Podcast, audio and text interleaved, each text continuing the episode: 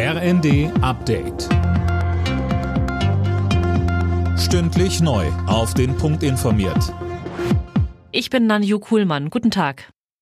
Das Auswärtige Amt rät von nicht notwendigen Reisen nach China ab. Als Grund werden die explodierenden Corona-Zahlen in der Volksrepublik genannt. Das Gesundheitssystem dort sei überlastet. Außerdem wird China ab übermorgen vom Robert Koch Institut als drohendes Virusvariantengebiet eingestuft. Zuvor hatte das Bundeskabinett bereits offiziell eine Corona-Testpflicht für Reisende aus China beschlossen.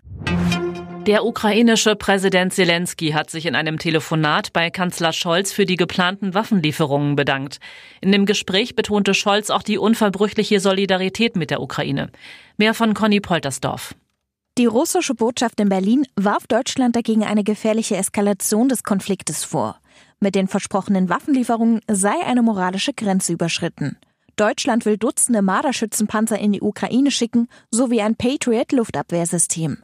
Vorher sollen ukrainische Soldaten aber noch an den Waffen ausgebildet werden.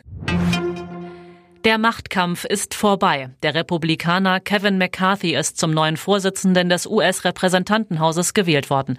Tom Husse, das hat ja diesmal wirklich lang gedauert. Ja, richtig. McCarthy konnte sich erst im 15. Wahlgang durchsetzen. Eine historische Hängepartie. Es war die längste Wahl zum sogenannten Speaker of the House seit 160 Jahren. McCarthy hatte dabei verstärkt mit Widerstand aus der eigenen Partei zu kämpfen. Einige rechte Hardliner hielten den Republikaner für zu gemäßigt. Mit dem neuen Vorsitz kann das Repräsentantenhaus jetzt seine Arbeit aufnehmen, Ausschüsse bilden und Gesetze auf den Weg bringen. Auch wenn sich Wintersportler ärgern, das zuletzt milde Regenwetter hat zumindest bei den ausgetrockneten Böden für etwas Entspannung gesorgt. Um die Dürreperiode der vergangenen Jahre auszugleichen, bräuchte es aber noch deutlich mehr Regen, heißt es vom Deutschen Wetterdienst. Alle Nachrichten auf rnd.de